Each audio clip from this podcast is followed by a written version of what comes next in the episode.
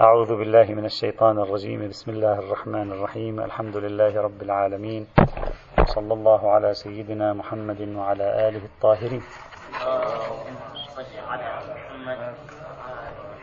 وصلنا إلى أواخر البحث في موضوع الحيوانات العوارض الموجبة للتحريم.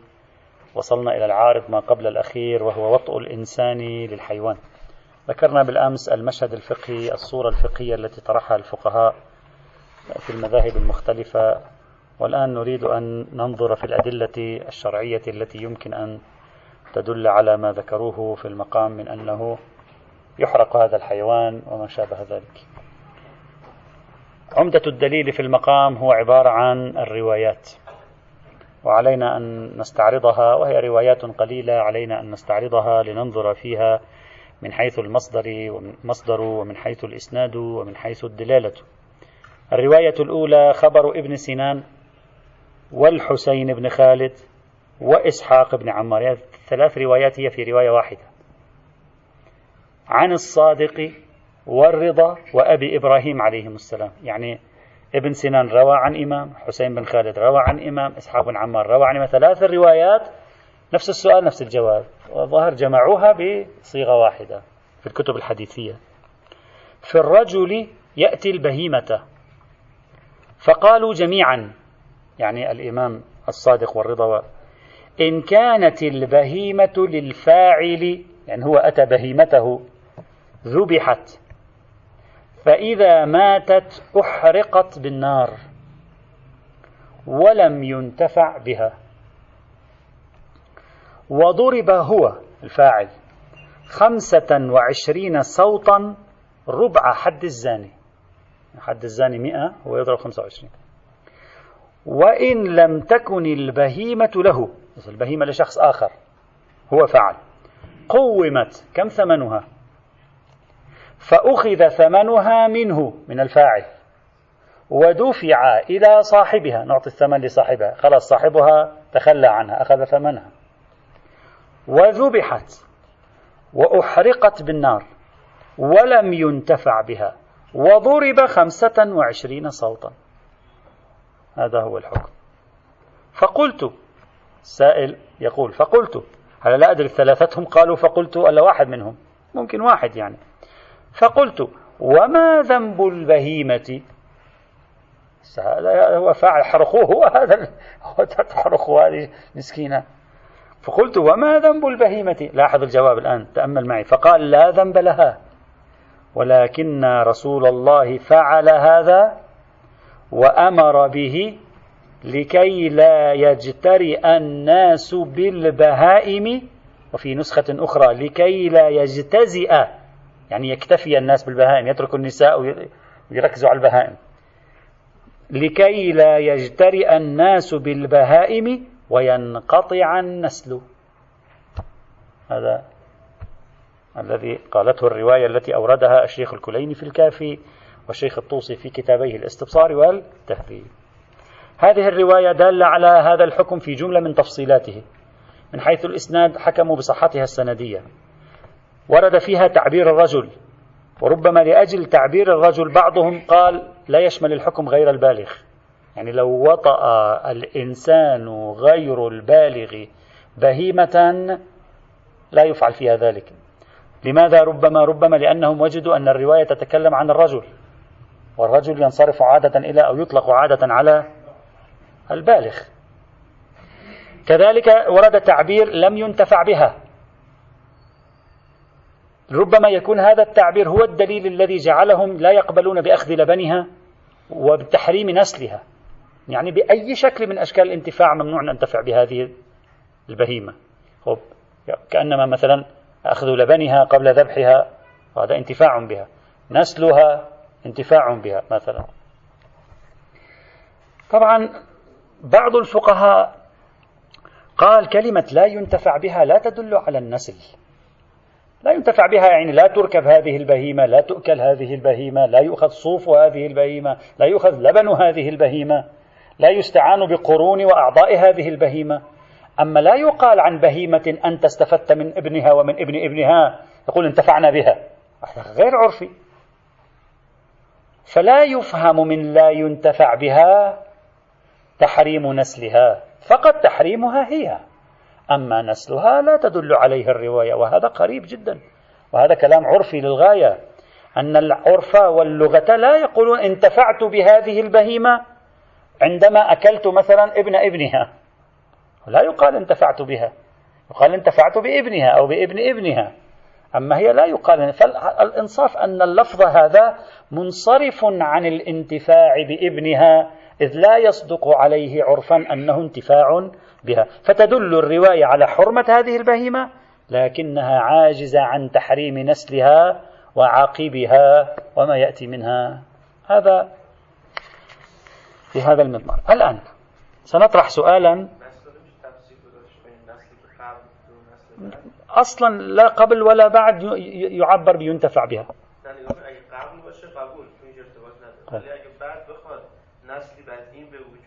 ها از این به وجود بیاد بله انتفاع. نسل که به وجود آمد چی؟ لا بعد. الحكم قبل أن نذبحها جاءت بولد. لنفرض أن القاضي لم يحكم إلا بعد سنة. وجاءت في أثناء هذه السنة. بعد الوطأ وقبل الحكم جاءت بولد. لا يقال إذا أخذنا هذا الولد انتفعنا بها. لا يقال عرفا.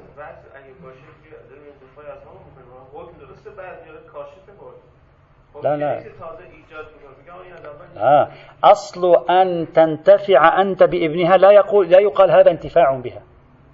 يعني إذا أنا أكلت من لحم ابنها لا يقال أنا الآن أنتفع بتلك الشاة ليس عقلا. عقلا يقال. نعم بالواسطة يقال.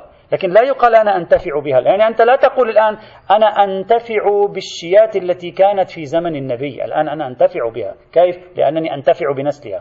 لا يقال عرفا أنا أنتفع بها. وإن كان بالدقة العقلية نعم أصلا نسلها نفع منها جاء. لكن بالمقاربة العرفية لا يقال ذلك عاد. نعم أن تستولدها ممكن نفس الاستيلاد مثلا قد لا يجوز قد نقول لا يجوز بعد الوطن. لكن لو فرضنا حصل وأراد الإنسان أن ينتفع مثلا بصوف ابنها لا يقال أنا أنتفع بها مثل هذه الحالة نعم أن تولدها لا يجوز. ممكن واحد يقول لك ذلك. بلى. نعم نماء. نحن لا نتكلم الآن عن بحث المعاملة نتكلم عن إطلاق كلمة لم ينتفع بها. هذه الكلمة بالفهم العرفي ماذا يفهم منها؟ يعني هذه الحي... هذا الحيوان لا يجوز لي أن أنتفع به. طيب إذا كان له ولد هل أكلي من لحم ولده انتفاع به؟ عرفا لا يفهم ذلك. نعم انتفاع به كيف؟ انتفاع بهذه البهيمة لما أستخدم صوفها جلدها لبنها لحمها قرنها وعظامها. نحن نقول أنا أنتفع بها. لا يقال أنا أنتفع بها إذا أكلت من... نحن نتكلم عن تحريم نسلها. لا يقال أنا أنتفع بها إذا أكلت من لحم نسلها. عرفا لا يقال. وإن كان بالدقة العقلية كل شيء يقال طبعا أكيد.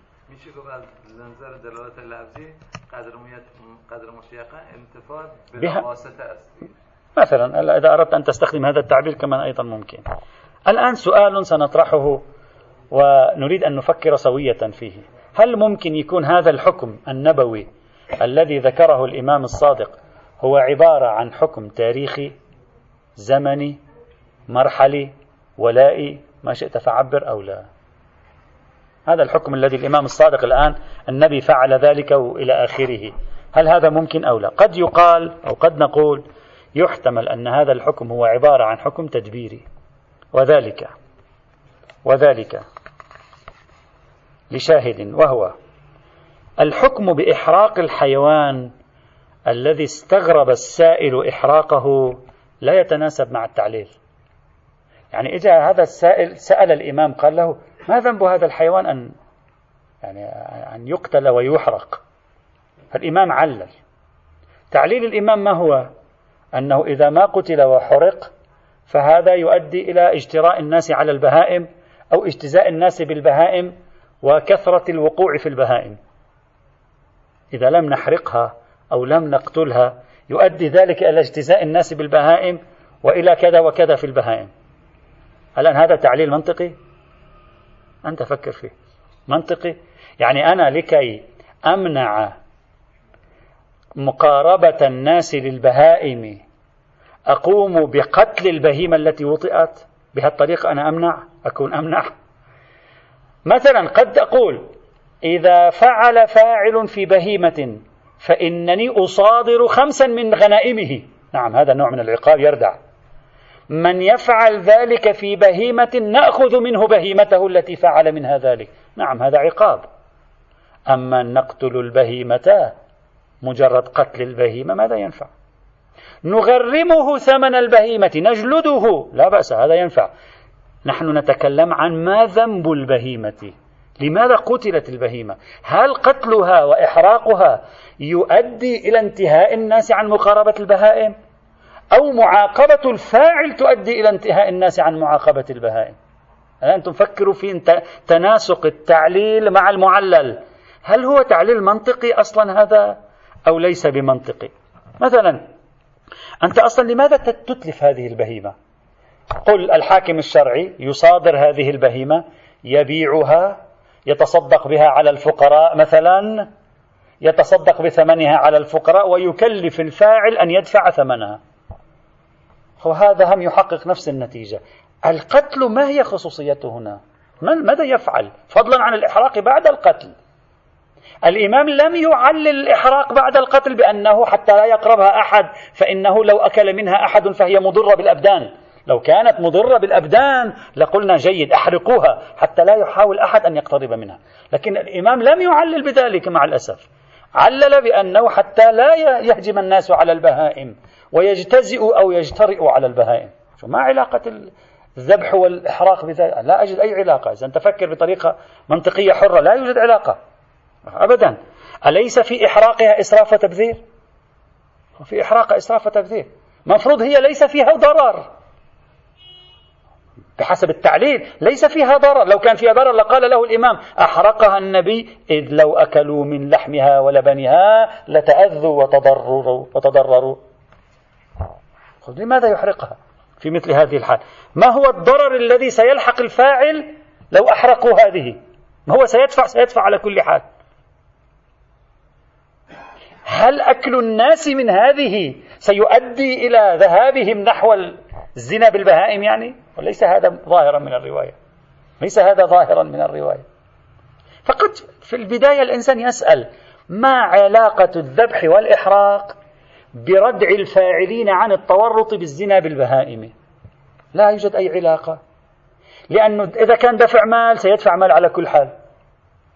إحراقها إسراف وتبذير لا معنى له. فما هو السبب الموجب لذلك؟ قد يقال في الجواب عن هذا السؤال. قد نقول الغرض هو الوقع النفسي. نفس أن تذبحها ولا ينتفع بها أحد وتقوم بعد ذلك بإحراقها هذا يؤدي إلى تأثير نفسي عند الناس. يعني حقيقة لها تأثير نفسي غير أن تقول هذا يعاقب 25 جلدة ويدفع ثمنها. لا هي بنفسها تحرق. له نوع من الوقع النفسي على الناس يؤدي إلى ارتداعهم. يشعرون بهيبة الموضوع أكثر. وكأن هذا الموضوع وكأن هذه الموضوعة صارت قذارة تامة. إشارة إلى حال يعني خلق حالة رعب. تجاه الإقدام على مثل هذا الفعل. وهذا يمنع الناس مثلا من ذلك. قد شخص لا يقبل أيضا بهذا التعليل أو بهذا الجواب ويقول ارتداع الناس يكون بمعاقبة الفاعل لا بإحراق الحيوان وذهاب ماله هدرا. يمكن الحكم بمصادرة أغنامه. يمكن الحكم بجعله يأخذ عشرين خمسين جلدة وليس خمسة وعشرين جلدة. هذا أفعل وأوكد بالنسبة إليه. والمفروض أن الرواية جعلت النهي أو العلة في النهي هو عدم اشتراء الناس. فلذلك قد يقال بأن هذه العلة هي علة زمنية. الآن هذه الفكرة التي نريد نطرحها الآن ونشوف علة زمنية. هذه العلة هي علة في مجتمع زراعي. وهذه العلة في مجتمع زراعي يمكن النبي شخص هذه حالة الإحراق لأنه في هذا المجتمع الزراعي حالة الإحراق توجب الوقع في النفوس. أما لو تحولنا إلى مجتمعات أخرى خارجة عن المجتمعات الزراعية مجتمعات صناعية نحن الآن في المدن إذا شخص فعل ذلك لنفترض ما هو وقع إحراق حيوان من هذا القبيل؟ ليس له وقع حتى ارتداعي. ليس له وقع من هذا القبيل. وحتى إقرار الإمام على فعل النبي وتأكيده على فعل النبي بعد 150 سنة من, من قرار النبي هذا يدل على أن المجتمع ما يزال مجتمعا زراعيا والمجتمع الزراعي عادة إذا حيوان يعني تمت مقاربته إحراقه وإماتته وعدم ظهوره بين الناس مرة أخرى مثلا قد يكون أفعل. وبالتالي ليس هو حكم فقهي ثابت مثلا قد يدعى على امتداد الزمان والمكان. ممكن. هذا احتمال قد يطرحه الإنسان أن هذا التعليل لأنه تعليل غير منطقي بذاته. نحتمل أنه خاص بمرحلة المجتمعات الزراعية التي البهائم تعيش بينهم. فممكن يكون لإحراق بهيمة وقع في نفوسهم. أما في ظل تغير الحالات هذا التعليل غير مقنع. وبالتالي عدم كون التعليل مقنعا يوجب فهم التعليل فهما تاريخيا. حتى يصبح مقنعا يوجب فهمه فهما زمنيا أو فهما ضيقا. خاصة وأن النبي فعل ذلك وفعل النبي لذلك يدل على أنه أصدر حكما قضائيا فكونه في مقام القضاء أو في مقام الولاية يصبح أظهر من كونه في مقام الإفتاء وبيان الحكم الشرعي. فقد شخص يقول أنا لا أستطيع أن أفهم صحة هذا التعليل إلا إذا, إلا إذا جعلته حكما زمنيا له ظروفه الخاصة. إذا شخص اقتنع بذلك لا بأس. إذا شخص قال لا هذا التعليل تعليل إلى الأبد ونحن لا نعرف فلسفته فالمفترض الأخذ بإطلاق هذه الرواية وسيأتي المزيد مما يشهد على أن هذا الحكم تاريخي. فانتظر. هذه الرواية الأولى. خلي هذه في بالك الآن ولنرى. خبر سدير. الرواية الثانية. عن أبي جعفر عليه السلام فالرجل يأتي البهيمة. قال يحد دون الحد يعني يحد أقل من الحد يعني تحت عادة دون الحد إما المئة أو الثمانين يعني أقل الحدود ثمانين في الإسلام. فعندما يقول يحد دون الحد يعني أقل من ثمانين. يحد دون الحد ويغرم قيمة البهيمة لصاحبها يدفع ثمنها لأنه أفسدها عليه. لماذا أفسدها عليه؟ لأنه هكذا يقول لأنه أفسدها عليه وتذبح وتحرق وتدفن إن كانت مما يؤكل. آه الآن الرواية تعطي تفصيل. الرواية السابقة مطلقة. تدفن وتحرق إلى آخره. هذه الرواية لا ليست مطلقة. تفصل. إذا كان مما يؤكل لحمه كالغنم والبقر والماعز هذا نفعل به ذلك ونحرقه وندفنه. وإن كانت مما يركب ظهره كالبغال كالحمير كالخيل أغرم قيمتها. يعني الفاعل يدفع القيمة. وجلد دون الحد وأخرجها من المدينة يعني نأخذ هذا الحمار من المدينة التي فعل بها فيها أو التي فعل بها فيها. يعني مثلا هو في المدينة الفلانية أو القرية الفلانية نخرجها من هناك إلى بلاد أخرى. من هو التي نخرجها؟ البهيمة نفسها يعني. حيث لا تعرف. يعني في ذاك المكان لا أحد يعرف أن هذه البهيمة وطئت. فيبيعها فيها من بيع في تلك البلاد. شوفوا التعليل أيضا. لاحظوا مع التعليل. هل ينسجم هذا التعليل مع المجتمعات الزراعية أو لا؟ كي لا يعير بها. ما معنى كي لا يعير بها؟ الآن بعد قليل سنشرح. يعني كي لا يقال للفاعل كلما مرت هذه الحمارة في الطريق هذه حمارة فلان ال... تعرف الناس لا تنسى خاصة في مجتمعات زراعية آه حمارة آه فهذا بعد يبقى يعير فيها. إما هو يعير فيها وعلى احتمال ثان قالوا مالكها يعير فيها. يعني نفس المالك قال هذه حمارة فلان التي المالك يشعر بالخجل. لاحظ طبيعة التعليل المنسجم مع مجتمعات زراعية مغلقة في الأرياف في مدن صغيرة يمكن أن يحصل فيها شيء من ذلك. أما في حياتنا اليوم الآن إذا في أمكنة تربى الدواجن وما شابه ذلك تربى الأغنام والأبقار والخيول في أماكن أصلا خاصة بها إذا شخص فعل وين التعيير؟ أين يوجد تعيير الآن؟ أين يوجد ظرف اجتماعي تعير القرية أو المدينة صاحب آه، هذا الحصان أو هذا الحمار به أو فضلا عن تعيير الفاعل؟ فقد يقال هذا التعليل أيضا يساعد أن طبيعة هذا الموضوع كان منسجما مع نوعية الحياة الزراعية المغلقة التي يمكن فيها أن يكون تعيير يمكن فيها أن يكون ارتداع وما شابه ذلك. هذا أيضا احتمال فليبقى في بالنا. لكن الشيء الإضافي في هذه الرواية هو أنها متفصل. الرواية السابقة تذكر فقط حكم أحد الجزئين هنا. يعني حكم فقط ما يؤكل لحمه. وهذا غريب حقيقة. الإمام يا أخي الإمام إمام. إذا سئل عن حكم الله يجيب حكم الله سبحانه وتعالى. مرة يسأل عن بهيمة والبهيمة أعم مما يركب ويؤكل. في الرواية الأولى فيقول تحرق. ومرة يسأل عن بهيمة فيقول إن كانت تؤكل فتحرق وإن كانت تركب فلا تحرق. أخي هل هذا البيان الأول الذي أطلق فيه الإحراق منسجم مع البيان الثاني؟ ستقول لي تقييد إطلاق أقول لك نعم أعرف هذا تقييد إطلاق. هذا أعرفه أنا أتكلم عن عرفية هذا البيان من شخص الإمام عليه السلام. هل هذا بيان عرفي؟ هل هذا بيان صحيح؟ أليس في هذا إلقاء الالتباس إلى المكلف؟ وهذه قضية ابتلائية والمفروض أن النبي فعلها يعني حكمها صادر من قبل فلماذا لم يبين الإمام الآن؟ وقت الحاجة وقت البيان. على أي حال هذه أسئلة. لماذا في مكان قال تحرق وفي مكان آخر قال لا لا تحرق؟ بعضها يحرق ما يؤكل.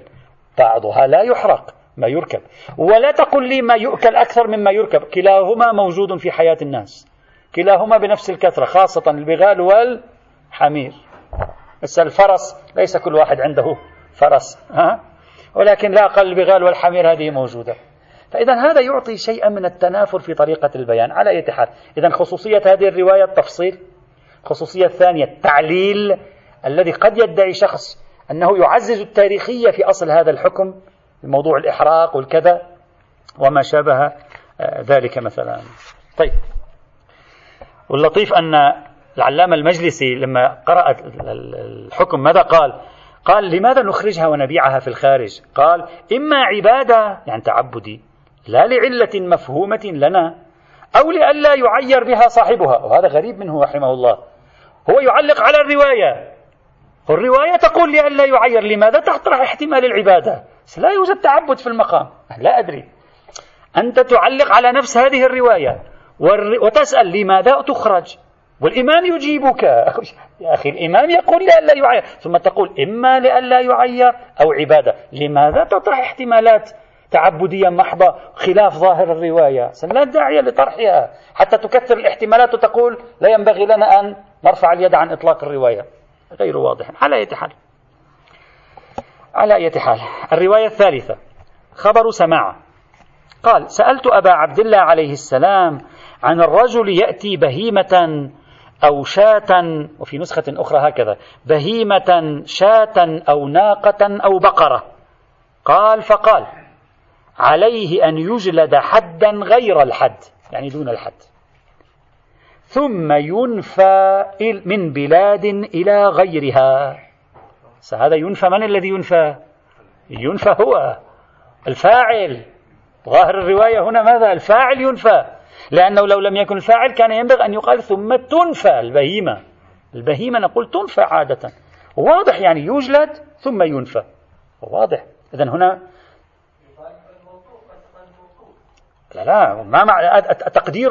لاحظ الرواية فقال عليه أن يجلد حدا غير الحد ثم ينفى من بلاد إلى غيرها. الرواية بظاهرها الأول لولا الروايات الأخرى ظاهرها ينفى هو. الرواية تقول تكمل الآن لاحظوا مع التكملة. وذكروا هكذا التكملة.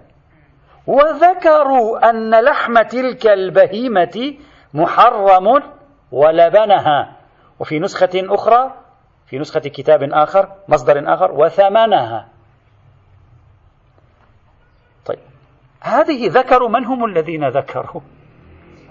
هل هذه هذا أصلا نحن محل الشاهد عندنا هنا ما هو؟ هو هذه وذكروا اللي قبلها لا علاقة لنا بها. التي الجملة التي قبلها في بحث الحدود.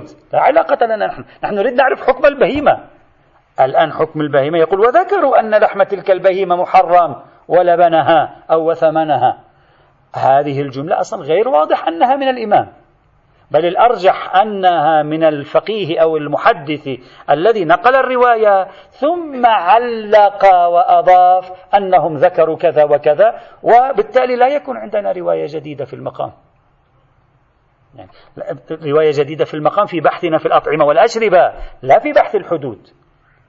لأن جواب الإمام ليس فيه شيء عن البهيمة. عليه أن يجلد حدا غير الحد ثم ينفى من بلاد إلى غيرها. انتهى انتهى كلام الإمام. فالرواية لا تدل على شيء في مقامنا إطلاقا. بالتالي لا ينبغي أن نقحمها هنا. لكن طبعا هذا فضلا عن أن الرواية يرويها محمد بن عيسى عن يونس. نحن سابقا عدة مرات قلنا سند محمد بن عيسى عن يونس. فيه شبهة إرسال نتركه الآن. الرواية الرابعة. خبر محمد بن عيسى عن الرجل أنه سئل عن رجل نظر إلى راع نزى على شاة. هذا واحد مار شاف راعي يقوم بفعل شيء مع شاة. نزى من النزو يعني مقاربة الحيوان. نزى على شاة. قال إن عرفها إذا عرفت هذه الشاة. ذبحها وأحرقها. وإن لم يعرفها قسمها نصفين. مش قسم الشاة نصفين قسم القطيع نصفين. أبدا حتى يقع السهم بها. ما معنى؟ يعني بنجيب القطيع من قسمين. بنسوي قرعة. بنطلع القرعة تطلع لصالح هذا القطيع. نحذفه. نأتي بالقطيع الثاني. نقسمه قسمين. نسوي قرعة. حتى يقصى يبقى اثنتين. ها؟ يبقى اثنتين. ها؟ لا بأس. نسوي اثنين بواحد يبقى اثنتين في النهاية مثلا. ثم نقرع بينهما. التي تخرج. نقول هذه هي نذبحها ونحرقها. هذا هو الحكم. ما أدري واضحة؟ خب. يقول إن عرفها ذبحها وأحرقها ما عرفناها من جيب القطيع عشرة أغنام نقسمها نصفين نطلعكم. نقول مثلا التي تحرق. نضع كلمة التي تحرق يمين التي تحرق يسار. هذا يمين هذا يسار. نخ... التي تحرق يمين. أخذنا اليمين. يسار أطلق سراحه من السجن. اليمين الآن نقسمها قسمين. التي تحرق يمين التي تحرق يسار. هم نفس الشيء؟ إلى أن نصل إلى واحدة نحرقها. فقال وإن لم يعرفها قسمها نصفين أبدا يعني بشكل متكرر أبدا يعني بشكل متكرر حتى يقع السهم بها حتى يأتي القرعة عليها فتذبح وتحرق وقد نجت سائرها. يعني البقية نجت بالقرعة. هذا هو. هذه الرواية تدل على لزوم ذبح هذه الشاة وحرقها. طبعا لا تتكلم عن أكلها لكن بضمها إلى الروايات الأخرى. وبمناسبات الحكم والموضوع ما معنى أن نحرقها؟ يعني معناها أنها لا تؤكل. فقد يفهم بضمها إلى الروايات الأخرى أنها تكون حرام الأكل أيضا. وإن كان ممكن شخص يناقش ويقول لعل هذه عقوبة للفاعل. لا علاقة لها بطبيعة الأكل مثلا. طيب. الحديث من حيث الإسناد آه، تام ليس فيه مشكلة فقط فيه مشكلة الإضمار يعني أو ما هو في قوة الإضمار. عن الرجل. من هو الرجل؟ محمد بن عيسى يقول عن الرجل أنه سئل. من هو هذا الرجل؟ هل هو إمام؟ ليس بإمام. قد تقول الروايات المضمرة حجة إذ عندما يقول عن الرجل هذا يعني هذا يعني أنه يتكلم عن شخص معروف وهو الإمام. ممكن.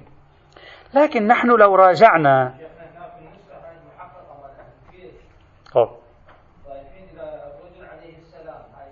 منهم هم هذه. أصلا كلمة عليه السلام بعد أسماء الأئمة هذا مرة أنا طرحت هذا البحث ينبغي علينا أن نحققها. متى ظهرت هذه الكلمة في الكتب؟ هذه من عندهم هم يكون قد أضافوها. يعني هذه إضافات المتأخرين. أما في النسخ القديمة هل كانوا يضيفون عليه السلام بعد اسم كل إمام؟ النبي معروف يذكرونه كان صلى الله عليه وآله وسلم. أما بعد كل إمام يذكرون عليه السلام أو أحيانا ومتى ظهرت هذه ومتى صارت عرفا؟ يجب أن نعرف عليه السلام هذه كانت موجودة في نسخة الكليني مثلا أو لا. هذا عادة منهم. ثم حتى لو ذكرها الكليني نريد أن نعرف الكليني من أين عرف. حتى لو الكليني عرف من أين عرف الكليني؟ طيب أو عليه. قد نقول لا هذا الإضمار مشكل. لماذا؟ لأن محمد بن عيسى يروي يروي عن يونس بن عبد الرحمن أكثر من 500 رواية فهو معروف بنقله عن يونس. معروف محمد بن عيسى الشخصية التي ينقل عنها أو يتكلم عنها عادة في الطرق هي يونس بن عبد الرحمن. فلعله يرى أن يونس هو أيضا فقيه ولعل هذه فتوى يونس. ويونس معروف بأنه كان مفت مجتهد وله فتاوى أيضا. مر معنا ذلك في درس الأصول إذا تذكرون قبل أيام. إذا شخص حصل له اطمئنان من أن كلمة عن الرجل تعني الإمام لا بأس. إذا شخص قال قد يكون محمد بن عيسى الذي مثلا دائما ينقل عن يونس قد يكون ينقل عن يونس هنا.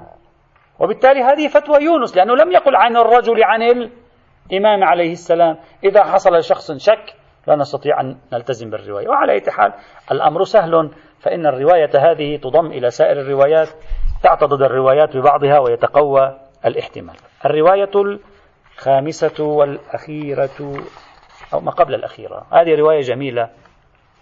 خبر الاختصاص. كتاب الاختصاص المنسوب إلى الشيخ المفيد. وبمضمون هذا الخبر أيضا ورد في كتاب تحف العقول للحراني. وعنهما نقل الحر العاملي ونقل آه، المحدث النوري وغيرهما من المحدثين فيما بعد. عن محمد بن عيسى بن عبيد البغدادي. هو نفسه محمد بن عيسى ذاك اللي ورد في الرواية السابقة. ونفس اللي ورد في الرواية التي قبلها عن يونس. يعني ثلاث روايات في محمد بن عيسى في هذا الباب له لوحده. عن موسى بن محمد بن علي بن موسى عليه السلام. الآن سنتكلم عن موسى. موسى هذا هو موسى المبرقع. معروف الذي له هنا. طيب. سأله ببغداد في دار القطن. سأل من؟ سأل أخاه. أخاه من هو؟ الإمام الهادي عليه السلام. لأن يقول موسى بن محمد محمد محمد الجواد بن علي بن علي الرضا بن موسى موسى الكاظم عليهم السلام. صحيح؟ فإذا هو سأل أخاه كما سيرى الآن رواية ستكون ظاهرة. سأله ببغداد في دار القطن لذلك بعض العلماء شو اسمه؟ الدار قطني. أحد علماء السنة الدار قطني منطقة ببغداد. قال قال موسى من موسى؟ موسى المبرقع. كتب إلي إلى موسى المبرقع أخو الإمام. كتب إلي يحيى بن أكثم. من هو يحيى بن أكثم؟ قاضي القضاة أحد كبار القضاة في الدولة العباسية. معروف. كتب إلي يحيى بن أكثم عن عشر مسائل أو تسعة. عنده استفتاءات. فدخلت على أخي يعني علي من أخو أخو علي يعني الإمام علي الهادي عليه السلام. فقلت له جعلت فداك. إن ابن أكثم كتب إلي يسألني عن مسائل أفتيه بها. عنده مسائل نفتيه فيها. فضحك. من الذي ضحك الإمام الهادي؟ فضحك. ثم قال فهل أفتيته؟ الإمام ضحك. قال للمبرقع أفتيته؟ يعني هذا المبرقع ما له شغل بالفتوى. قال له أعطيت فتوى يعني؟ قلت لا. قال ولما؟ قلت لم أعرفها. لم أعرفها. قال وما هي؟ قلت كتب إلي أخبرني إلى أن قال وأخبرني عن رجل أتى قطيع غنم فرأى الراعي ينزو على شاة منها فلما بصر أو بصر بصاحبها يعني من الذي بصر؟ الراعي رأى ذلك الرجل. من هو ذلك الرجل؟ صاحب الغنم. يعني المالك القطيع رأى الراعي لأنه يعطوه للراعي هو يرعى. هذا رآه يفعل ذلك في شاته تركها. هذه الشاة دخلت في القطيع. بعد لا نعرف أي شاة هي. فلما بصر بصاحبها خلى سبيلها تركها الراعي. فانسابت بين الغنم دخلت بين الغنم. لا يعرف الراعي أيها كانت. هذا الراعي ما في مراسلات بينه وبينها حتى يعرفها. ولا يدري صاحبها أيها يذبح. حتى صاحبها لا يعرف ما هي حتى يشوف أي واحد يذبح. إلى أن قال قال علي عليه السلام الإمام الهادي وأما الرجل الذي نظر إلى الراعي قد نزى على شاة فإن عرفها ذبحها وأحرقها وإن لم يعرفها قسمها نصفين ساهم بينهما ساهم يعني اخترع سوى قرعة. النبي, يونس فساهم فكان من المدحضين ساهم يعني اخترع قرعة فإن وقع السهم على أحد النصفين فقد نجا الآخر. ثم يفرق الذي وقع فيه السهم بنصفين فيقرع بينهما بسهم. فإن وقع على أحد النصفين نجا النصف الآخر. فلا يزال كذلك حتى تبقى اثنتان فيقرع بينهما. فأيهما وقع السهم لها تذبح. وتحرق وقد نجا سائرها سائرها. هذه خلاصة الرواية. الآن ربما محمد بن عيسى في الرواية السابقة يكون أخذ نفس هذه الرواية واختصرها فلا يكون عندنا روايتان أصلا صحيح؟ يمكن هو نفس محمد بن عيسى في الرواية السابقة أصلا أخذ الجزء الأخير من هذه الرواية واختصره. فلا توجد روايتان في الحقيقة والعلم عند الله. ممكن. هذا المضمون الفتوائي موجود في خبر الاختصاص موجود في خبر تحف العقول وبنفسه هو خبر التهذيب الذي مر معنا عن محمد بن عيسى الذي سبق. فأنا أحتمل جدا أنهما خبر واحد هم خبر الاختصاص هم خبر التحف هم خبر التهذيب الذي مر معنا سابقا في هذا الإطار. وبذلك تنحل مشكلة الإضمار التي في الخبر السابق ولكن الخبران خبرين يرجعان حينئذ إلى خبر واحد أو لا يحرز. أنهما خبران اثنان مثلا. طيب جيد. لاحظوا الرواية تفيد مركوزية ذبح الشاة عند السائل. لماذا قال؟ آه قال له لا يعرف الراعي أيها كانت ولا يدري صاحبها أيها يذبح. إذا كأنما السائل مركوز في ذهنه أن هذه التي زني بها أو تم النزو عليها ينبغي أن تذبح. هكذا مركوز. وهذا يدل على وضوح الحكم. ويؤكد الحكم الذي تعطيه لنا هذه الرواية. إلا أن خبر الاختصاص هذا وغيره يعني هذا الخبر هو خبر التحف يواجه ثلاثة مشاكل أساسية لازم نفكر فيها. المشكلة الأولى هذا الخبر ورد في تحف العقول وورد في كتاب الاختصاص. أما كتاب الاختصاص فقد بحثنا بالتفصيل في هل هو صحيح النسبة إلى الشيخ المفيد أو لا.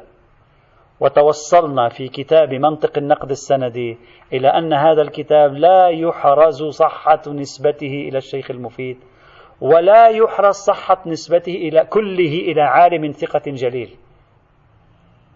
وهذا بحثناه في كتاب منطق النقد السندي. وأما تحف العقول فقلنا بصرف النظر عن مشاكل في نفس صاحب التحف بعضهم ذكرها. هناك على ما أذكر حليناها إلا أن الكتاب مرسل ولا دليل على تصحيح مراسيل تحف العقول ولا على توثيق رواته ولو لم نعرفهم. وهذا أيضا بحثناه في كتاب منطق السندي الإخوة الذين يريدون مراجعة بحث الاختصاص وبحث تحف العقول في كتاب منطق النقد السند بإمكان من يراجع الجزء الأول من صفحة 624 إلى 632 وكذلك بإمكانهم مراجعة الجزء الثاني من صفحة 184 إلى 192 بحثنا عن هذين الكتابين هناك وقلنا لا يوجد أي شاهد أو دليل على تصحيح النسبة بهذا المجال. وبالتالي وبالتالي هذه الرواية من حيث الإسناد ضعيفة. ثانيا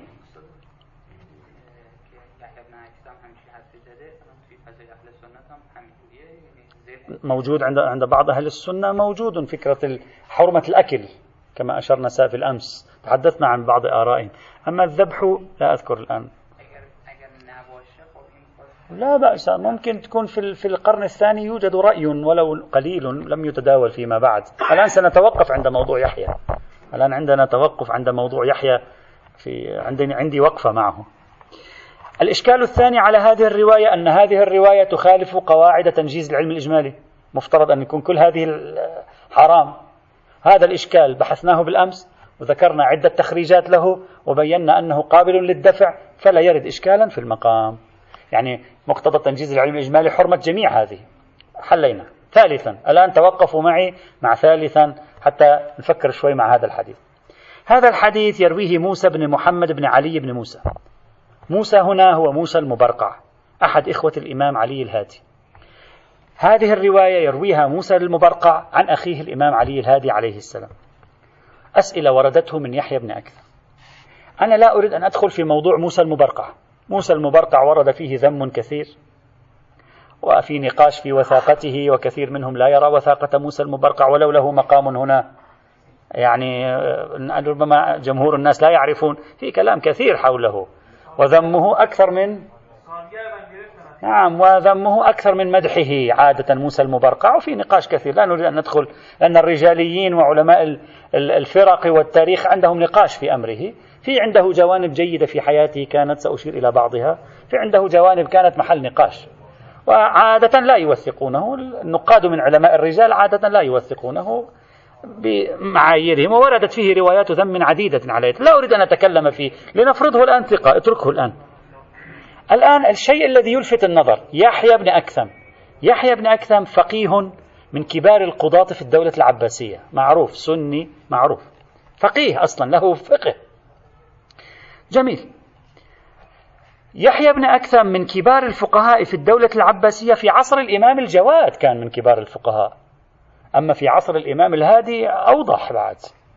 يعني في عصر والد المبرقع هو كان من الكبار لا في عصر المبرقع في عصر المبرقع كان في أواخر عمره يعني من كبار الفقهاء بالتأكيد. الآن السؤال لماذا يأتي فقيه سني قاضي القضاة في الدولة العباسية؟ يأتي يوجه أسئلة استفتاءات مكتوبة لشخص مثل موسى المبرقع لا يعرف عنه الفقاهة بل يعرف أنه كان نديما للمتوكل العباسي يجلس معه الجلسات الخاصة. غريبة. أن يجي فقيه معتد بفقهه في الوسط السني قاض من كبار القضاة في زمن والده الإمام الجواد عليه السلام. ثم يبدأ يسأل أسئلة خطية على طريقة يسأل عالم كبير ويوجهها إلى موسى المبرقع. لاحظوا معي الآن الصورة التاريخية. يحيى بن أكثم توفي سنة 242 للهجرة. جميل؟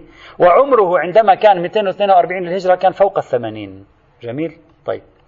هذه الأسئلة التي وجهها يحيى بن أكثم في عصر الإمام الهادي إلى موسى المبرقع حتما وقعت أواخر حياته. لأنه في عصر الإمام الهادي نتكلم في أواخر حياته. وفي أواخر حياته كان من كبار القضاة. والمعروف أن المبرقع ولد سنة 214 للهجرة وتوفي 296 للهجرة. يعني مت كم كان عمره عند وفاة يحيى بن أكثم؟ عش كم كان عمره كان عمره يحيى بن أكثم نفسه أكثر من خمسين سنة. وذاك عمره عشرين سنة. قد لا يصل إليه. فأي غرابة أن يأتي شخص؟ هذا هو السؤال الآن. أي غرابة أن يأتي فقيه سني معروف قاض للقضاة في الدولة العباسية كان يناظر والده يستفتي شخص لا يعرف بالفقاهة. أخوه يعرف بالفقاهة علي الهادي. هو غير معروف. نديم من ندماء المتوكل. يجلس معه في القعدات هذه اللي قعدات السلاطين والثلاث نقاط. أليس غريبا؟ ما فلسفة أن يقدم يحيى بن أكثم على سؤال من هذا القبيل؟ يوجد احتمالا. الآن سأحلل الموضوع. أنا طرحت الفكرة سأحلل. في احتمالين الاحتمال الأول أن تكون هذه الرواية موضوعة ضد المبرقع. يعني وضعت من قبل بعض الشيعة ضد المبرقع لبيان أنه جاهل بالأحكام الشرعية ولا يعرف شيئا.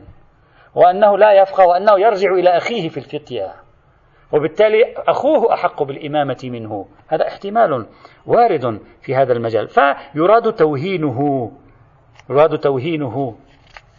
فتكون هذه الرواية من الروايات التي وقعت لأجل تقوية مقام الإمام الهادي وتضعيف مقام خصومه لأن هذا الرجل ادعيت إمامته في بعض الوقت ورجع بعض الناس إليه. أنا سنشير إلى موضوع إمامته. هذا احتمال. احتمال الثاني. أن تكون الرواية صحيحة. وفعلا يحيى بن أكثم أرسل الأسئلة إلى المبرقع فما تفسيره تفسيركم أحتمل. ممكن حينئذ يكون غرض يحيى بن أكثم رفع شأن المبرقع ليجعله ينافس أخيه في الإمامة. وبذلك يكون غرضه سيئا في حق أهل البيت عليهم السلام. هذا ممكن من قبل يحيى بن أكثم حينئذ. فتكون الرواية دالة على حسن المبرقع لأنها تدل على أن المبرقع لم لم يقبل بتسويلات يحيى بن أكثم ورجع إلى أخيه وخضع لأخيه وقال له أنا لا أعرف. ولا وليس عندي معلومات حول هذا الموضوع مثلا. وكلا الاحتمالين وارد خاصة أن المبرقع طرح للإمامة بعد الإمام الجواد. طبعا في بعض الروايات التاريخية تشير إلى أنه تبرأ من دعوى الإمامة فيما بعد. وقال أنه أنا بريء من هذه الدعوة ولا علاقة لي بالإمامة الإمامة لأخي علي الهادي مثلا. فإذا هذه الرواية أحدثت في ذهني هذا السؤال. ما الداعي أن يقوم شخص كيحيى بن أكثم بمراسلة استفتائية لشخص صغير نكرة يسأله فيها عن أحكام فقهية؟ احتمال الوضع وارد احتمال غرضي سياسي آخر ممكن. ولكم أن تفكروا قد يأتي في بالكم احتمالات أخرى. لا بأس تضاف إلى هذا الاحتمال ونحن نقوم بعملية التحليل. وعلى أي حال هذه الرواية من حيث الإسناد كما قلنا ضعيفة من حيث بعض الأسئلة المتصلة بها قد تثير يعني استفهامات في المقام فلا يعتمد عليها لوحدها. طبعا لا بد أن نضمها إلى روايات أخرى. الرواية الأخيرة خبر مسمع عن أبي عبد الله عليه السلام أنه قال أن أمير المؤمنين عليه السلام سئل عن البهيمة التي تنكح فقال حرام لحمها وكذلك لبنها. يعني لبنها أيضا حرام. هذا واضح الرواية. طبعا تنكح هنا يعني تنكح من قبل الإنسان أكيد. ولم يقل من قبل الإنسان لكن أكيد من قبل الإنسان وإلا هذا واضح. الرواية واضحة في الدلالة ولكنها من حيث الإسناد مع الأسف شديدة الضعف. فإن فيها ثلاثة أشخاص اثنان منهما شديدا الضعف وثالث مختلف في أمره بين موثق ومن يقول بجهالته ومن يقول بضعفه. وهم سهل بن زياد ومحمد بن الحسن بن شمون المتهم بالكذب والوضع وعبد الله بن عبد الرحمن الأصم وحاله حال ابن شمون. فالرواية من حيث الإسناد ضعيفة ومن حيث الإسناد ضعيفة جدا. هذه هي مجمل الروايات الموجودة في المقام. ست روايات لا غير. هذه الروايات الست أو السبع أو الخمس لأنه ممكن تتداخل الروايات كما قلنا كلها ضعيفة من حيث الإسناد عدا روايتين كما قلنا. وذكرنا أن خبر سماع اللي هو رقم ثلاثة لا يحرز أن الجواب فيه من الإمام. وذكروا وذكروا. لا يحرز أن الجواب فيه من الإمام. وأن الرواية الخامسة الرابعة والخامسة ممكن تكون رواية واحدة كما احتملنا قبل قليل. فالحقيقة أن الروايات قد ترجع إلى أربع روايات في المقام قد ترجع فقط إلى أربع روايات في المقام. أضف إلى ذلك هذه الروايات ثمة شيء من التهافت فيما بين بعضها. بعضها تطلق الإحراق والذبح بعضها تفصل بين ما يطلب لحمه وبين ما يطلب ظهره أي يركب. وهذا أيضا يحدث شيئا من التشويش وعلى أي حال من يبني على حجية خبر الثقة فهناك رواية صحيحة بل يعني أكثر من رواية صحيحة يمكن الاعتماد عليها على هذا المبنى. ومن لا يلتزم بحجية خبر الثقة عليه أن ينظر هل هذه الرواية ضمن هذه الحال يحصل وثوق بصدورها فيأخذ القاسم المشترك بينها وسنرى ما هو القاسم المشترك في هذا الإطار. هذا أولا. هذه النتيجة الأولى. الآن بعد عندنا سلسلة نتائج سنجمع مجموعة الروايات ونستخلص منها النتيجة. يأتي إن شاء الله يوم السبت والحمد لله رب العالمين.